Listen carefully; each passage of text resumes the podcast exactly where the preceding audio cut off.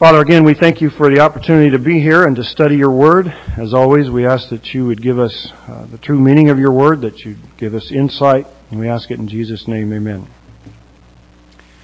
Well, last week in chapter 7, they had the sin of Ai to deal with. They had the anger of God that needed to be appeased. And so in here in chapter 8, understandably, Joshua was probably a little bit hesitant to engage in this battle against Ai because this is now the second confrontation with Ai. The first one obviously didn't end well. They were in retreat because of the sin. And, you know, many times, uh, trouble from within probably is more discouraging than trouble from without. And, you know, certainly that's what Joshua had to deal with as they confronted Achan about his sin. But God does reassure him that he is with him and that they are to go on and declare war against Ai. And of course, this time God does promise success. In 1 John 1 9, the Bible says, if we confess our sin, he's faithful and just to forgive us our sin. So even though we obviously must take sin of utmost seriousness, which is what they did with regard to the sin of Achan, nevertheless, they need to move on. Um, that's, you know, that's what we have to do. We can't dwell on it. Um, Jesus died to forgive our sins, and forgiveness is not only attainable, but is promised. Uh, years ago, Pastor preached a message about um, you know that we shouldn't be beating up, beating ourselves up over our past sin, and it was a very good message. It's a very worthwhile message, one that we need to hear. Uh, we can't undo the past. We can't go back and, and redo it. We need to move on, and that's what God is encouraging them to do. They have to move on. They've done what they were supposed to do. They've dealt with the sin. And we see here in verse 1 that Joshua relies on God as his commander, not merely a, a council of men. And then we also have here in this verse that God t- tells him to take all the people of war with thee.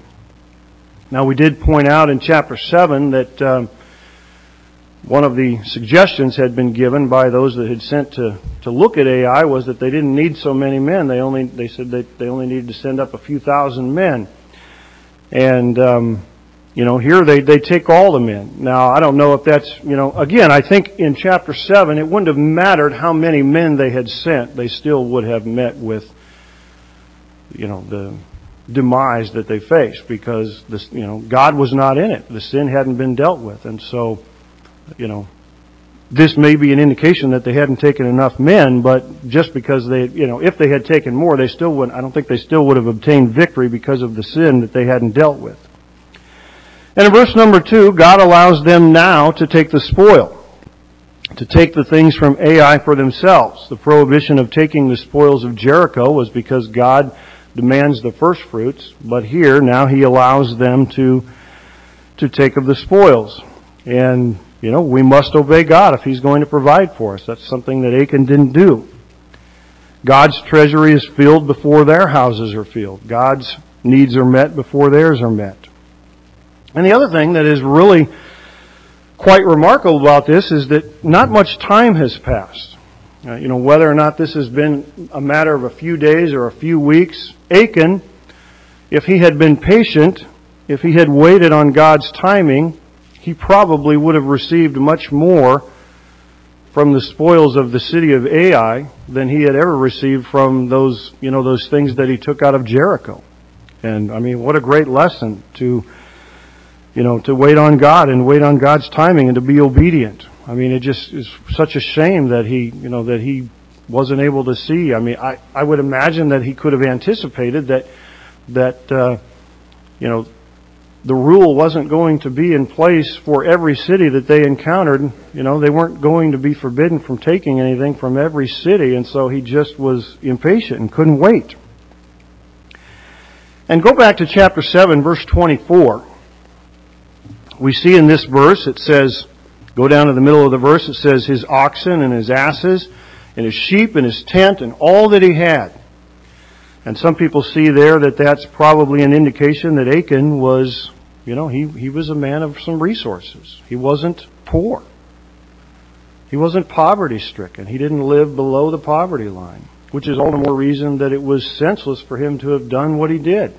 Go back to verse 21 you see that in Achan's own words, he admits that the reason for his having taken those things was covetousness.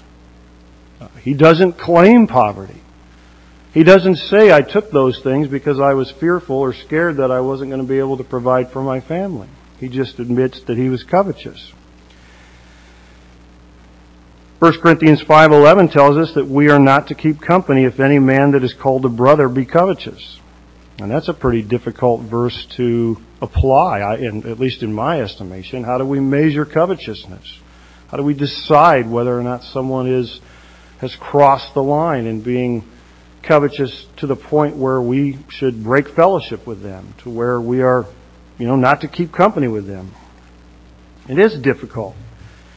Other sins aren't so difficult. Um, you know, a lot of times it's not so difficult to tell whether someone's a drunkard, you know, or, or various other sins, but covetousness seems to be a little bit tricky. But I think there are some red flags. Is stuff all you think about? Is that all we think about? Is that does that consume our time? The you know, the acquisition of more stuff. Colossians 3 5, as, as we looked at last week, covetousness is an act of worship. It's idolatry. It's worshiping things in the place of God. Hebrews 13:5 defines covetousness as discontentment. The sin of discontentment goes all the way back to the garden. God said, Of every tree of the garden you may eat. We don't even know how many trees that was. He said, There's just this one tree that you cannot eat. And that was, of course, the serpent's tactic to use against Eve, was to convince her that she needed to be discontented, that God was somehow holding, withholding something good from her. And so she was, you know, she was introduced to discontentment.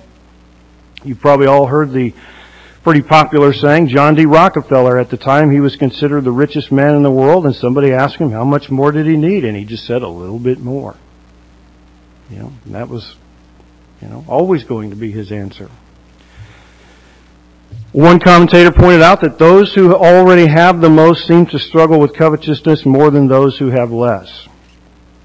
I thought long and hard about that. I don't know how you prove that. I mean, it's very interesting to think about, and it may very well be true. I, don't know how, you know, again, I think covetousness is a very difficult thing to measure. I don't know how you go about concluding that that's a true statement but nevertheless, it may be. I have a Jehovah's Witness friend at work that I frequently discuss things with, and I asked him, of course, you know, if you're familiar with the Jehovah's Witnesses, they don't participate in any holidays, birthdays, you know, anything like that. And I asked him, what, why did they, why do they shun Christmas? And he said, we've turned it into a holiday focused on consumerism and materialism instead of Christ. He might be right about that. I mean, as a whole, certainly we can look around in our country and in our society, and you know, it's hard to argue against that. But I said, you know, do you really need to throw the baby out with the bathwater? I mean, almost literally. I mean, do we not observe the birth of Jesus Christ because, as a nation, we've placed so much focus and emphasis on materialism? You know, but that's you know that's what they've chosen to do. But I don't think we need to stop celebrating Christmas just because that's what so many people are focused on. We need to be careful that that's not what we're focused on. That we're focused on, you know, the, the birth of Christ. Questions or comments before I move on? trying to do a better job of not just, you know, not being interactive. Well, verse number three, God gives Joshua the strategy of ambush and Joshua implements that plan. And exactly how many how many of the details are left to to the implementation of that plan, you know, we don't really know. Certainly, God gives us assignments, and He you know He doesn't give us all of the details all the time. You know, He gives us something to do, and and you know leaves it to us to to carry out that plan. Um, down in verse number 8, if you look at the last half of verse number 8, Joshua continues as he relays these instructions to the people. He says, at the last half of verse number 8, according to the commandment of the Lord shall ye do. And so, it does seem that there were probably quite a few details of this, this strategy, this ambush, this war plan that were given directly to Joshua from the Lord. And so, you know, we don't know exactly how much of this plan Joshua, you know, provided the de- details for. But he was very careful to make sure that, you know, that it was the Lord's plan that he was implementing, certainly not his own idea. In verse number three, we see Joshua chose out 30,000 mighty men of valor, sent them away by night. They go hide under the cover of darkness. Many advantages of war are, are gained in darkness. In verse number four, Joshua tells them to hide behind the city, not too far behind, so that they're going to be able to, to they're going to, you know, they need to be ready to overtake the city very quickly. Some of this plan, as, as you know, you study these verses here in chapter 8, it, it, it's not completely clear as to exactly how this ambush was supposed to work. There's, there's a little bit of confusion and disagreement, but it does appear that they went around to, around the city. They were, uh, on the southern part of the city, down by the city of Jericho, and, but they went around the city and approached the city from the north. There are many, many troops involved in this this uh, campaign against Ai, and it does seem surprising that Ai wouldn't have detected this. There's really not a lot of room between Bethel and Ai, and it's clear that the that the troops went to the north side of Ai by going between Bethel and Ai, and and you know it's but you know God sometimes blinds our enemies, which certainly is our, to our advantage. But there are just seem to be a lot of holes in this story. There there seem to be a lot of situations where the people of Ai clearly should have probably been on a little bit better guard, and they seem to have, you know, were easily deceived and fooled, and you know they had probably God probably had allowed them to certainly grow overconfident as a result, of what happened in chapter seven. You know, the people having gone and and turned around and fled. You know, they probably had developed quite a bit of a bit of overconfidence. Those in Ai. Verse number five. Joshua and all the rest, a seemingly large army, approached the city just as before. That's, that's Joshua's, that's the strategy that he relays to the people. He says, you know, we're going to make it look like, you know, the, the result is going to be just like what happened chapter 7. You know, we're going to, we're going to turn and run and, you know, make them think that we're fleeing just like we did the first time.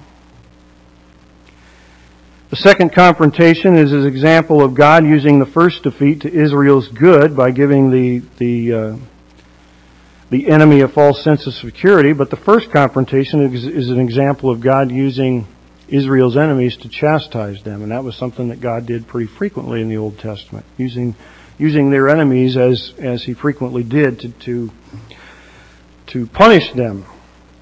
Verse number seven: Those hiding behind the city will overtake them, and, and Joshua assures them in verse number seven again that this is the Lord's plan, not His.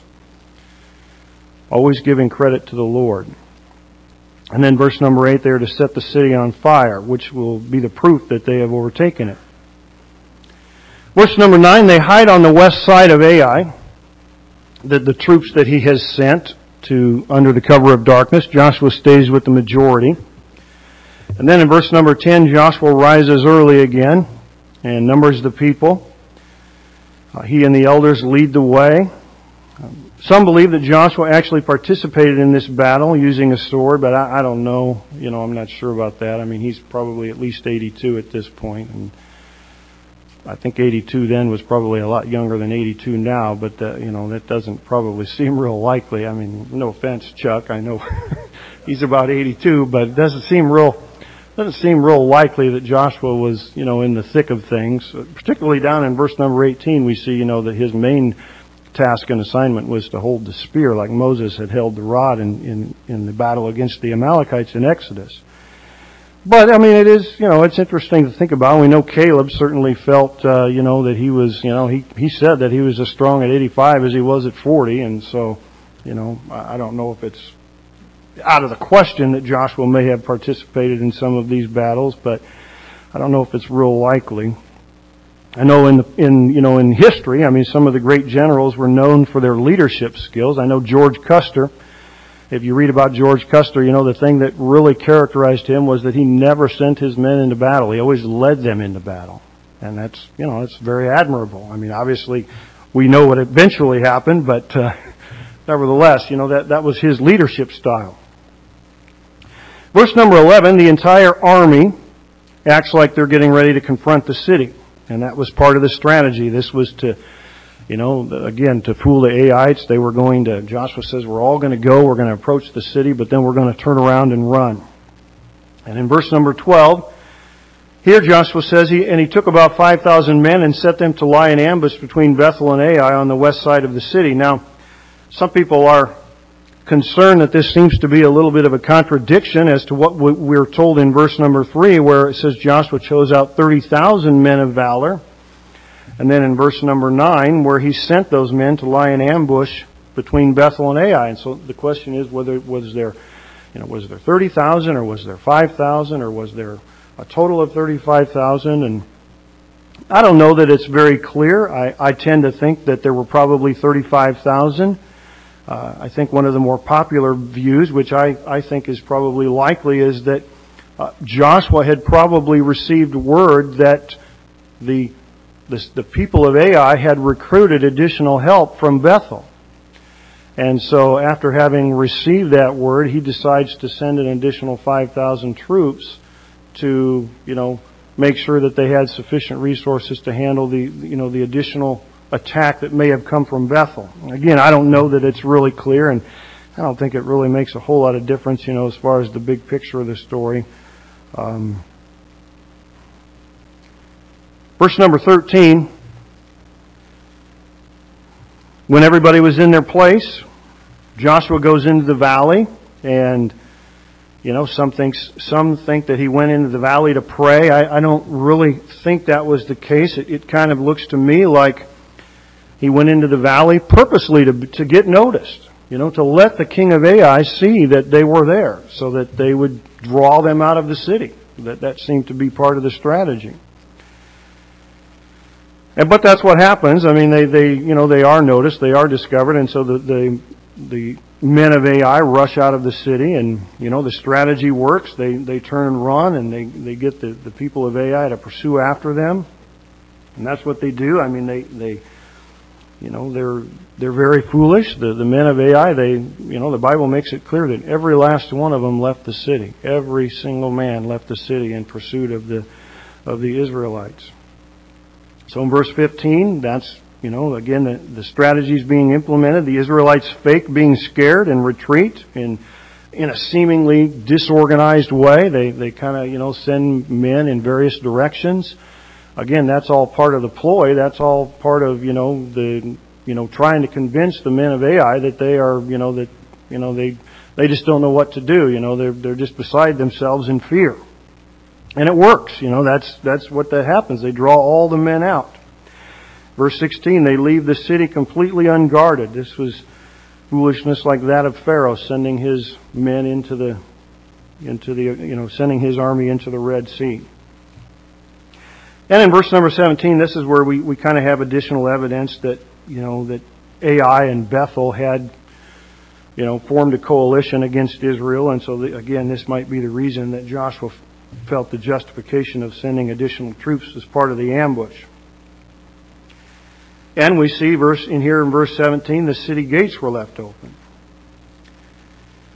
In verse number 18, this is where Joshua has the, the symbolic task of holding the spear. Now, you know, it may have been to, for the, the soldiers to see, to, to, you know, know that, that Joshua was still in command and directing the battle. Um, you know, but it's, it, it appears to be very similar to the, to the incident that we had in the book of Exodus when they were fighting the Amalekites and Moses held up the rod and as long as he was holding up his hands and holding up the rod, God continued to give them the victory. And that's what happens here. As long as, as long as Joshua is holding up this spear, God continues to give them the victory. And there may have been, you know, some sort of a, a you know, a flag or something on the spear to make, to have made it easier to see. And then verse number 19, those waiting in ambush, they saw Joshua holding that spear, and so that was their, that was their cue to set the city on fire. And then when they did that, everybody else would know that the city had been, that the city had been taken. Verse number 20. The men of Ai, of course, now they, they look back and they see that their city's on fire, and so, you know, you can imagine their thought. They know they've been tricked. They know that, uh, you know, now they're, they're surrounded on all sides, and boy, they're, they're really in a predicament now. They're, they've got people coming from all sides, and they've got nowhere to hide, and now Joshua's army turns, you know, they were in retreat, and now they turn around and they're coming back, and so, this would have just been, you know, mass confusion on the part of the Aites, and they're just going to, you know, you know, and verse 21 makes clear what happened. I mean, the Israelites kill all the men of Ai. They were able to just overtake every one of them. Verse 22. Those who, those who have taken the city, they now rush out and, and against the men of Ai, and so again, they, they just don't have anywhere to go. Verse 23, they save the king alive as, as Joshua had commanded. probably to make a public display of his execution, to, to humiliate him, to let people see the, the consequences of wickedness. I mean, none of the, the people of Ai were going to be able to witness the execution of their king because, you know, it's clear they have already all been destroyed. And that's, that's verse number 24. Every person, man, woman, and child is destroyed. They're killed. This is, the death sentence that God had pronounced. It seems harsh, but uh, you know, again, we, we're not going to rehash everything we went over last week. This is this is similar to what happened with the. This is exactly the same thing that happened with all of the people of Jericho being destroyed. And you know, we're not going to question the righteousness of God. God is, you know, the Bible's clear. God can be merciful to who He can be merciful to, and um, you know, there are consequences for for actions, and this is what God had decided was was to happen to them. Verse number 25 says there were 12,000 that comprised all the everyone, the men, the women, 12,000 people. So this this uh, destruction is much less than that of Jericho. Jericho was a much larger city, and it really just illustrates the point that um, you know God was in it when they first approached Jericho. And so it didn't matter how many soldiers, you know, how many men, how many troops were in Jericho. God was in that, and so they, they had the victory. And yet here, you know, with Ai being a much smaller city, as we saw in chapter 7, God wasn't in it. And they, they couldn't get success. They couldn't have the victory. They just can't do it without the Lord's leading. Verse number 20, 26. Joshua continued to hold the spear as God had commanded him. And in verse number 27, this is where they're, you know, we have the record that they were given the spoil just like when they came out of Egypt. And, you know, we're not really told how it was distributed. It, it seems reasonable and logical to me that, uh, that it was probably distributed so that everyone shared in it. You know, I, I don't know why it wouldn't have been, you know, um, probably a fair and equitable distribution. Verse number 28, the city was burned just like it was supposed to have been. And again, you know, some people might think this seems like a big waste. Um, but God wanted Israel to build their own cities. And, you know, the destruction of these cities was probably to eradicate the wickedness, to just make make it, you know, all that much more difficult, make it make it easy for Israel not to degenerate into the same types of things that they did, just burn it all, get rid of it all, and start over afresh. In verse number 29, we see that the king uh, is hanged on a tree. Now, most of the time in, in, in the Bible, um, when people were hanged, they were already dead. It wasn't really usually used as the means of execution. It was just used as a means of humiliation to, to let people see what had been done to someone. You know, in our day, we, we see that, uh, you know, Saddam Hussein was a particularly wicked king, and that's, that's what happened to him. He was hanged. And I'm, you know, I've never done it. I would imagine. I, I think if I remember correctly, you could probably go out, go out on YouTube and watch it. You know, and again, that was probably the, the reason that it was done. You know, was to, you know, I understand that it was a fairly public execution, and again, that was to, to let people know. You know, kind of the same principle here that those are the consequences of wickedness. That those things will eventually be. That that's, you know, that's how it's going to be dealt with. And we see that according to the law that they took the body down. Deuteronomy 21 and Deuteronomy chapter 21 verses 22 and 23, Israelite law prohibited a body from hanging overnight. The body was to be buried so as not to defile the land.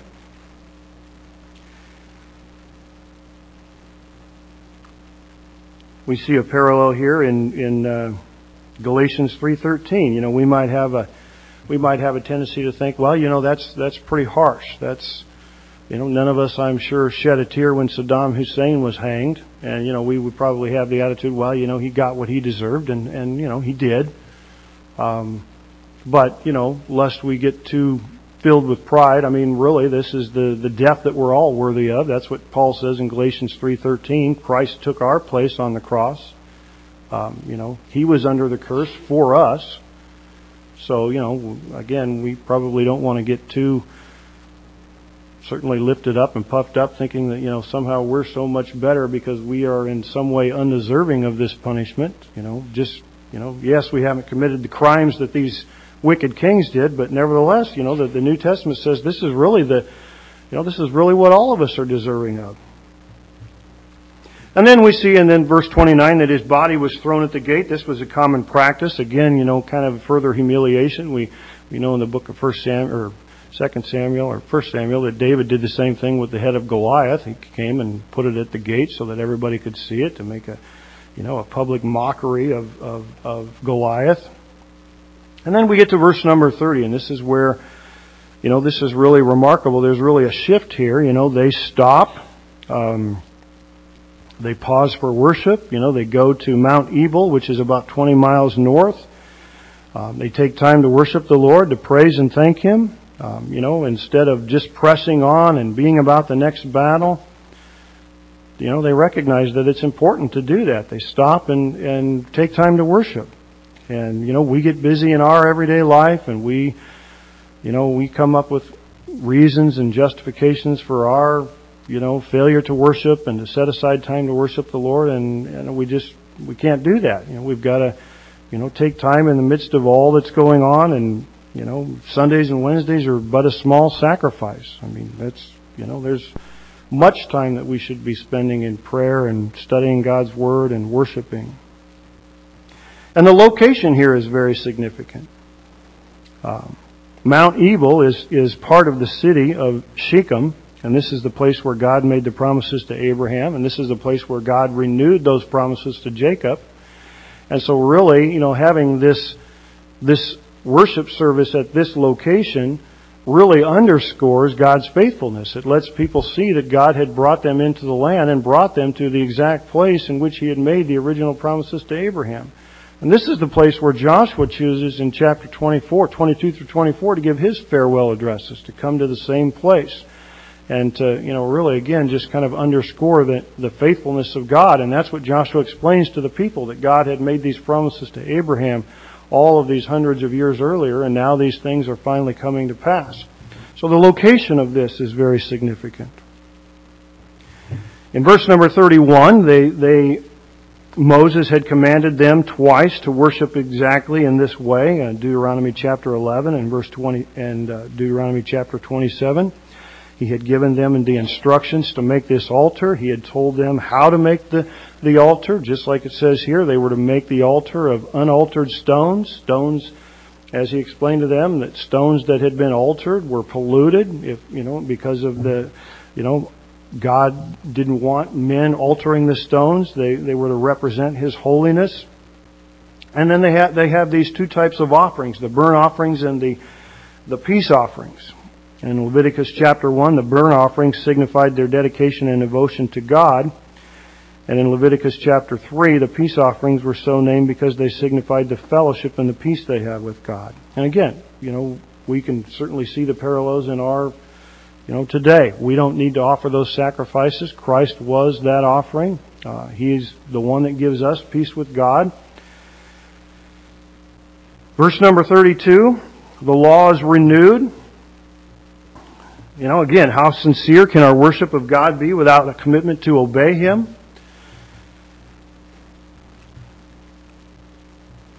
Uh, and by the way, the um, the altar is the fourth memorial in the in this book. There are seven memorials that we will come across before we complete the book, and um, you know some of them. The third one was there in verse number twenty nine, where they raised that great heap of, heap of stones over that over that king, and then now that we have this fourth one here, which is this altar that they erect to worship the Lord. And in verse number 33, we see that they're they make a, a, great priority out of reading the entire law. Um, the word all is used five times in these three verses, 33 through 35. It's very, it's made crystal clear here in verse 33. It says, "In all Israel, and their elders and their officers and their judges stood on this side of the ark." And later on it says, as well the stranger as he that was born among them. And, and then even further on, it was, you know, for the women and the children and all the men. Every single person. God's word was important. It was supposed to be important to everyone. Everybody was to hear it. And they write on these stones, on this altar that they have made, they write the commandments on these stones for all to see. And you know, this was this back in those days, they didn't all have a copy of God's Word like we do today. I mean, what a privilege for us. Um, you know, I can't even imagine what life, you know, I've had a Bible in my possession my entire life. I mean, I've had, you know, multiple Bibles in my possession. Um, so, you know, I wouldn't even know what it was like to, to grow up in a society where, you know, the only exposure that you have to God's Word is hearing someone else read it or, you know, maybe occasionally getting to see a copy of it. Um, it's a great privilege to have it. It's a tragedy that don't, you know, for people that don't appreciate it. I mean, you see people come to church, they don't have a Bible. Uh, you know, they ought to have a Bible. They ought to, they ought to consider it a great privilege to, to have God's Word and to, to look at it for themselves and to, to follow along and to see that it, it says what it really claims to say. And, you know, these people didn't have that privilege. I mean, many people, you know, it wasn't until that many hundreds of years ago that many people had the opportunity to have the, the privilege that we do. You know, we should cherish God's Word. They make a big deal out of it because it is a big deal. It's, it's a, it's a great opportunity for them. They, you know, we, this is the second time in the book of Joshua where we have come across the the emphasis on the importance of everybody participating in the worship service. You know, it wasn't just the the adults. You know, I mean, if you look there in in uh, verse number thirty-five, at the towards the end of the verse, it says the little ones. And you know, we we're not going to go through it all again. We we looked at Nehemiah chapter eight and and several other locations in Scripture several weeks ago, but the Bible is very clear that the children were to be, you know, to participate in these worship services. You know, and again, we, you know, we, you know, we always made it a practice, you know, with our children that you know they weren't going to come to church, and it wasn't going to be a time to drag out coloring books and do all these other kinds of things. You know, it wasn't a time for them to be entertained. It was a time for them to learn how to sit still and to learn to listen to God's word, and that's how they're going to learn God's word. And, you know, if you have a Thompson Chain Reference Bible, there's a really interesting study. If you follow it through, you can see all of the references in Scripture to the to the uh, you know to little ones and to children and their role in the worship service. And I think it's very easy for us to forget about that. It's very very easy for us to forget about the importance of that. You know, we we have a tendency to think that a lot of these things you know, just pertain to adults, and that's just simply not the case. And I'm, and you know, by the way, I said several weeks ago. I mean, I can reiterate. I'm very grateful for the ministries that we have in this church for the children. And I'm grateful for those that that you know work in those ministries and take the time to prepare those lessons and you know see to it that that's what they're doing. That they're learning God's word. That they're not here just to you know eat cookies and you know and you know do whatever they think is fun. And then we see here in verse number 33 that they surround the Ark of the Covenant. The Ark of the Covenant contained the, the original tables of stone. It symbolized God's presence among them. It just, you know, really kind of set the focus for their worship service. It let them know that what they were doing was they were focusing on the Lord. This wasn't, you know, this certainly wasn't a time to exalt Joshua, you know, or to have the, the attention focused on him. This was, you know, a time to, to focus on the Lord. And of course, Joshua, you know, we see that Joshua, it says there in verse 34, it says, and afterward he read all the words of the law. Joshua was, uh, you know, it was very important to him to do that. I mean, he wasn't just, you know, this would have been a long process. Um, this wouldn't have been a short service. Um, if you go, it says, they, you know, there in verse 34, they read all the blessings and the cursings. And I went back and, and read those in Deuteronomy chapters 27 and 28. Deuteronomy 28 is the longest chapter in the book. There's, um, you know, like 68 verses, and there's just a tremendous amount that God has to say. Of course, you know, all the blessings are for the, the obedience, and all of the cursings are for the disobedience. And, you know, they read it all. I mean, you know, we get, sometimes we get focused on time and we can't run, you know, we don't, you know, we get impatient if the preacher runs a few minutes over, you know, and many times in the, in the Old Testament when we, when we see these worship services taking place, you know, I mean, really, there's hardly any other way to put it. There's just almost no regard for time. You know, it's just, that's, they took as, they take as long as it takes. They do what, they do what needs to be done. And again, we don't have time to go back and look at all of the, the blessings and cursings in Deuteronomy 27 and 28. One thing I think that, that, that I, that kind of stood out to me as I was reading this, and, and I think, you know, my mind was probably focused on that because of the, uh, you know, the events of chapter 7 with regard to Achan, you know, with regard to his, his covetousness and, and his stealing and his taking of the silver and the gold. And then we have here in chapter 8 the, you know, the God providing for them the spoils of, of Ai. You go back and read Deuteronomy chapter 28 with the cursings, and so many of the curses are associated with debt. You know, God keeps reiterating to the people that if you're going to be disobedient to me, you're going to be in debt. You're going to be the borrower, and you're not going to be the lender. And if you know, and if you're going to be disobedient to me, your enemies are going to be the lender. And you know, and it's it's you know, it's it's to me, it's just very significant. You know that you know God says you're going to be the head and not the tail, and all these types of things, and their crops are going to fail. And you know, people want to have it both ways. Or, they, I mean, they just want to have it one way. You know, they want they want the blessings, but they don't want the curses. You know, they don't want to be obedient to the Lord, but they want the blessings as if they were obedient to the Lord. And so it's just a good reminder for us to go back and, you know, to read those things now and then, and particularly, you know, look at Deuteronomy chapter 27, and God says, those things are conditional. They're not unconditional. You don't receive these blessings just because you live a life however you please. God says you receive these blessings because you live according to the commandments that I've given and because you're obedient to me. All right, well, that's about all I have. If anybody has any anything they want to share or any comments they want to add, we're not